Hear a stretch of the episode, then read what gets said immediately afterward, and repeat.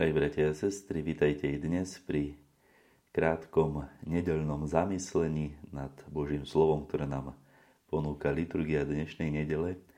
A priznám sa, že som s tým dnešným zamyslením trošku zápasil, možno aj to je dôvod, prečo ho nahrávam až takto neskôr, ale ide o to, že v prvom čítaní, ako o momentík uvidíme, tak budeme počuť z úryvok z 20. kapitoly knihy Exodus – a to je práve ten úryvok, kde prvýkrát počujeme to, čo my už poznáme ako desatoro Božích prikázaní. A ja som nechcel, aby to moje zamyslenie pôsobilo, alebo bolo nejaké možno nudné, alebo také legalistické, pretože vždy sa snažím v tom mojom príhovore možno povedať i niečo zaujímavé, niečo, čo nás tak povzbudí, alebo um, takú túžbu po Božom slove. A desatoro, ktoré možno poznáme už od tretieho ročníka, alebo z okolností teraz ho preberám s mojimi tretiečikmi, tak môže pôsobiť ako niečo, čo už, čo už viem a čo tam také, také nudné a fádne. Ale potom som počul mm, zamyslenie, alebo teda komentár profesora Štrbu, ktorý krásne povedal, že Boh tieto slova hovorí po tom, čo už niečo s Izraelitmi zažil on už, oni už zažili s Bohom 10 egyptských rán, iné desatoro, kedy ukázal veľký rozdiel medzi nimi a egyptianmi. Už s ním zažili prechod cez Červené more, už docestovali k vrchu Sinaj. A preto aj Boh otvára toto, tento úryvok alebo týchto 10 slov vyjadrením, že ja som pán tvoj Boh, ktorý ťa vyviedol z egyptskej krajiny z domu otroctva. A pekne to aj pán profesor Štrba ukázal, že tam je to tvoj Boh. Boh, ktorý sa, ktorý, keby som to povedal z môjho pohľadu, ktorý je môj. To je môj Boh. Mňa vyviedol z domu otroctva. A to môžeme aj my, kresťania, povedať veľmi jasne, lebo nás vyviedol z otroctva hriechu. Pretože, preto je on môj Boh. Preto je to, zaznie také slovo, že Boh žiarlivý. Lebo on si nárokuje, on túži po našej láske, po odpovedi na to, čo pre nás urobil a má právo si to aj nárokovať. A preto toto čítanie je také dôležité, preto týchto 10 slov je takých rozhodujúcich pre náš život. A od začiatku Boh ukazuje, že ak není nasmerovaný náš život na Neho, ak sa klaniame alebo uctívame čokoľvek iné, opäť sa okamžite začneme vraciať do otroctva. A ja viem, že dnes možno nemáme takých tých klasických hliatých božíkov, i keď aj to by sa dalo nájsť. Bohužiaľ vraciame sa aj k úplnému pohanstvu. Ale je veľa iných vecí, ktorých máme Boha. A to nie len peniaze a možno kariéra, povolania, ktoré máme.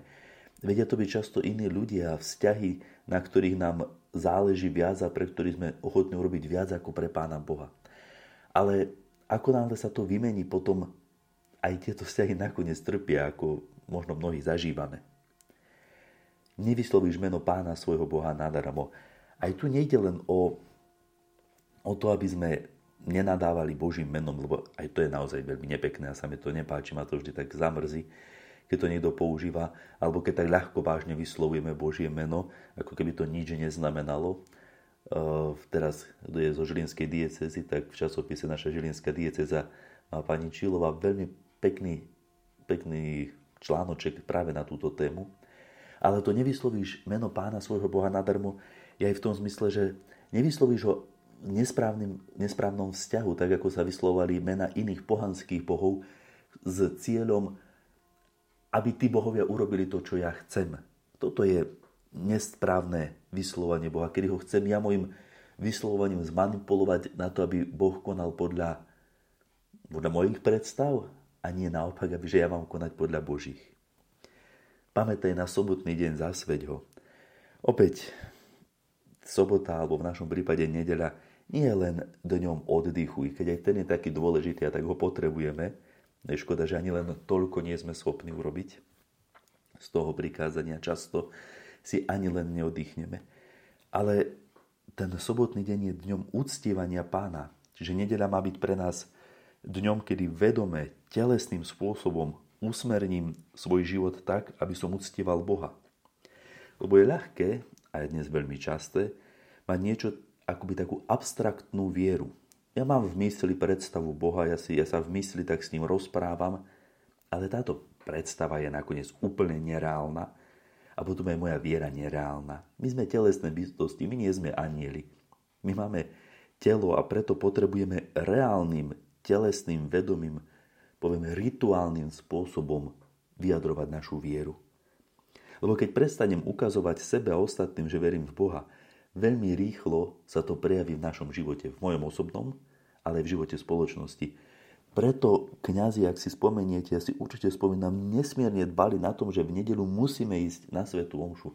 Musíme sa pekne obliecť, umyť, dať si, dať si záležať, že som tam prišiel, vytvoriť spoločenstvo, rovnako si kľakať, rovnako si sadať, vyslovať tie slova, tak ako usmerniť svoj život vedomým, verejným spôsobom, verejným pre mňa samého jasným spôsobom, že verím v Boha. Nedá sa zdôrazniť dôležitosť tohto prikázania. A ak dodržíme tieto prvé tri prikázania, tak sa to potom prejaví v tej druhej tabuli desatora, v tej tabuli, ktorá hovorí o vzťahu k druhým. Pretože ak máme správny vzťah k Bohu, úplne samozrejme a prirodzene budeme mať potom dobrý vzťah k ostatným. Tá druhá tabuľa sa, stan- sa nám stane niečím samozrejma. Už hneď to prvé prikázanie cti svojho otca a matku. Úplne samozrejme, ak mám dobrý vzťah s Bohom, tak potom sa to prejaví vo vzťahu k mojim najbližším, k mojej rodine, k mojim rodičom. Či už žijúcim alebo i zosnulým, za ktorých sa modlím, dávam na svetú omšu, či už sa tiež prax, ktorá sa vytráca, ale prejaví sa to aj v tých konkrétnych vzťahoch tej rodine, ktorá je okolo mňa napriek ich ťažkostiam a chybám a ľudským, niekedy veľkým chybám, ktoré môžu byť nepríjemné. Ďalšie nezabiješ, čiže lepšie povedané nezavraždíš, lebo to je myslené na konkrétne na vraždu, pretože zabitie vo vojne ale podobne Izraeliti tak nevnímali. To bolo aj dnes to máme ako legitímnu obranu. Je to myslené tak, že si povieme, že nie sme vrahovia. Nie sme vrahovia, ale sme si na kultúru kde sa vražda realizuje na dennej báze, veľmi zvykli. Jan Pavel II to pekne povedal, že kultúra smrti. Koľko potratov sa realizuje, poviem, denne, naozaj denne, aj na Slovensku. Možno i v našom meste, tu v Žiline, alebo v iných v nemocniciach. Neviem presne detaily, neviem, či ako to funguje. Ale určite je to prax, ktorá sa deje a koná bežne okolo nás. A už sa dostáva do povedomia aj tak bežne prax eutanázie. Ešte všade nie je legálna, ale už to tak berieme, že to by malo byť, je to pomaly ľudské právo. Dokonca vieme, že v niektorých krajinách Európy už aj eutanázia detí je považovaná za právo. Nescudzoloží, šieste prikázanie. Tí, ktorí si všetci myslia, že církev len na tomto jednom bazíruje, ale v skutočnosti až v druhej polovici desatora, naozaj v druhej, druhej, na šiestom mieste. Ale napriek tomu je dôležité. Nech mi nikto nehovorí, že nevera a veci s toho spojené nepredstavujú obrovskú tragédiu pre rodiny našej spoločnosti, aj pre rodiny veriacich a v cirkvi. To množstvo bolestí, smútku, zúfalstva, hnevu, ktoré spôsobí, spôsobuje práve aj nevera, to je, to, to to je nepredstaviteľné. A každý, kto sa venuje pastorácii, tak je, tak je toho až príliš často svetkom. Ale to by som mohol pokračovať témou pornografie, ktorá naozaj spôsobuje ďalšie obrovské utrpenie a tragédiu, pretože potom rodiny a manželstva nie sú schopné spolu naozaj žiť aj v tým intimným spôsobom poriadne. A dokonca dnes už nie je len problém rozpad rodín, už ani nevznikajú. Dokonca už nie je ani potreba, aby som ja obetoval svoj život, svoj konkrétny telesný život pre druhú osobu, uzavretím rodiny, manželstva, pretože si ako si vystačím sám, keď musím povedať takéto tvrdé slova. Nepokradneš. Hm, ak, ak milovať znamená chcieť dobro toho druhého, chcieť dobro druhému, tak ukradnúť znamená chcieť dobro toho druhého pre seba. Je to naozaj takým opakom lásky, opakom skutka lásky, láska, ktorá sa delí a oproti tomu je láska, ktorá nielenže sa nechce podeliť, ešte zoberie tomu druhému. A ukradnúť môžeme nielen majetok, čo veľmi často robíme a niekedy naozaj zbytočné krádeže sa konajú aj na pracoviskách alebo aj nejakého toho duchovného vlastníctva. a nakoniec často kradneme aj dobré meno, povesť ľuďom a tak ďalej. Nebudeš krivo svedčiť. V dobe internetu a sociálnych sietí a komentárov, ktoré sa tam vyskytujú, prípadne rôznych tých obrázkov a veci, toto prikázanie sa zdá, že už prestalo existovať. Aj dobrí veriaci kresťania sa dokážu tak vyjadrovať v online svete a na internete, že by sa nemusel hambiť žiaden profesionálny ohovárač. Buďme veľmi opatrní, možno i teraz počas pôstu, keď si mnohí dali také predsavzatie, že budú menej tráviť času na sociálnych sieťach, pridajme k tomu predsavzatie, že nielenže nebudeme my ohovárať, nebudeme zdieľať a hovoriť tam rôzne zlé veci o druhých, často úplne zbytočne, aj o politikoch. To znie ako, ako sranda. Dobre, možno áno, niekto sa na tom zasmeje, ale nakoniec je to ohováranie. Žiadne, žiaden hriech, žiadne hovorenie zla, zbytočné hovorenie zla o druhom nie je sranda tá práva. Dá sa ináč zabávať. A tie posledné dve prikázania, lebo už aj tak dlho hovorím, dám trošku do jedného, túžiť po dome svojho blížneho, po jeho manželke, po jeho slovi, majetku a tak ďalej. Mňa sa len také, taká myšlienka, teraz som uh, sa rozprával s mamičkami dolu, keď mali klub Slonik a sa tam deti hrali a samozrejme nastala opäť tá klasická situácia, že jedno si zobralo hračku a to druhé ju v tom momente začalo chcieť a už mu ju bralo z ruky a sa rozplakali a už bol konflikt na svete.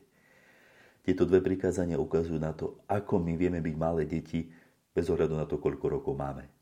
Ja to chcem len preto, že to má ten druhý a preto som ochotný spôsobiť konflikt, konflikt v sebe, v svojej rodine, sebe, druhému.